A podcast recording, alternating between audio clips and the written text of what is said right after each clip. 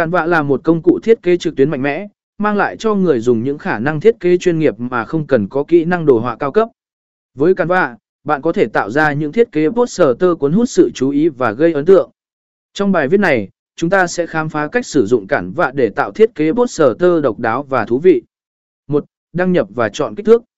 Đầu tiên, bạn cần truy cập vào trang web cản vạ và đăng nhập vào tài khoản của mình.